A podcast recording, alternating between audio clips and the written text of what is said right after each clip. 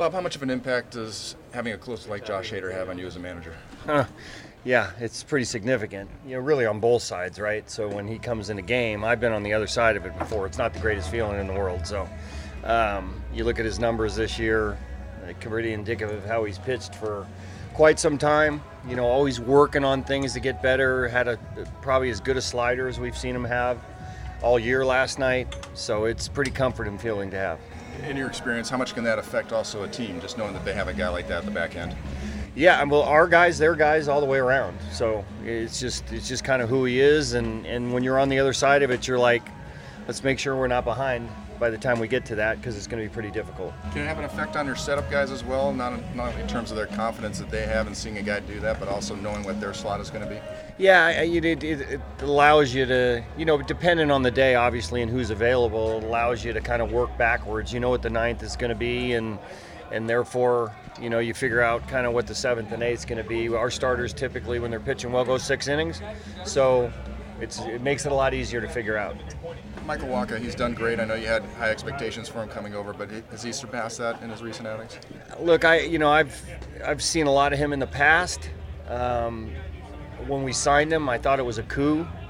And, what he's done for us this year is kind of who he is. So, less one start or 2 starts, he's probably as good as anybody in the National League. So I think more than anything, it's the confidence that he gives the team when he brings, when it's his day to pitch and when he toes the rubber. So it's been, I don't want to say I discount it, but it's been awfully good. Now that you've had a chance to be around him on a daily basis also, is there anything particular that's impressed you the most about what he does? His preparation. He's a pro, and he supports his teammates, and he's fit in beautifully with the starters, whether it's experience. He's got a lot to give as far as information and so forth. So I kind of knew that on the other side, but watching him prepare and how he prepares every day for his start, I think is pretty significant, and our guys kind of feed off him.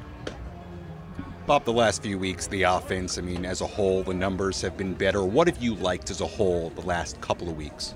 Well, I think, we're hitting on different types of cylinders. We don't necessarily have to hit for power. We don't necessarily have to, we can manufacture runs. Our speed game's picked up some.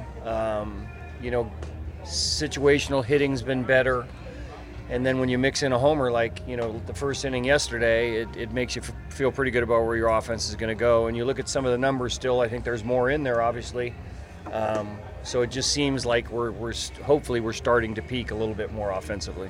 Was it a conscious decision to up the running game, or was it just kind of situational? I think it's situational for us. Now, when you're behind, it's tougher to potentially run into outs. When you're ahead, you can take a few more chances. But I think we're also finding out too that it can be a big part of our game. Are you planning on staying on turn through the weekend? We're going to pitch Weathers tomorrow, and we're going to pitch Darvish Friday night. He only threw, 35-40 pitches or whatever. Gotcha. And not getting too much into why. It's more about how we feel like we match up against both teams. So this is a really good team over here that we're playing.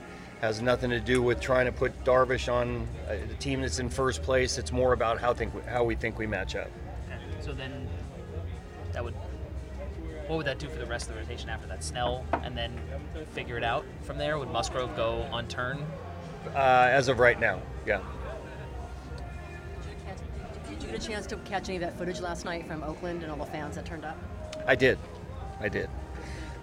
You know what? It's a lot of people are finding out it's a very passionate fan base. So maybe for some different reasons this time, but I'm glad that they're playing well. I'm glad they won last night in front of a big crowd, and hopefully they come out a little bit more often, because I know that team and the coaching staff over there is digging pretty hard to play a lot better, and it seems like they have to this point. I think, 7 in a row, so it's a much better feeling there now.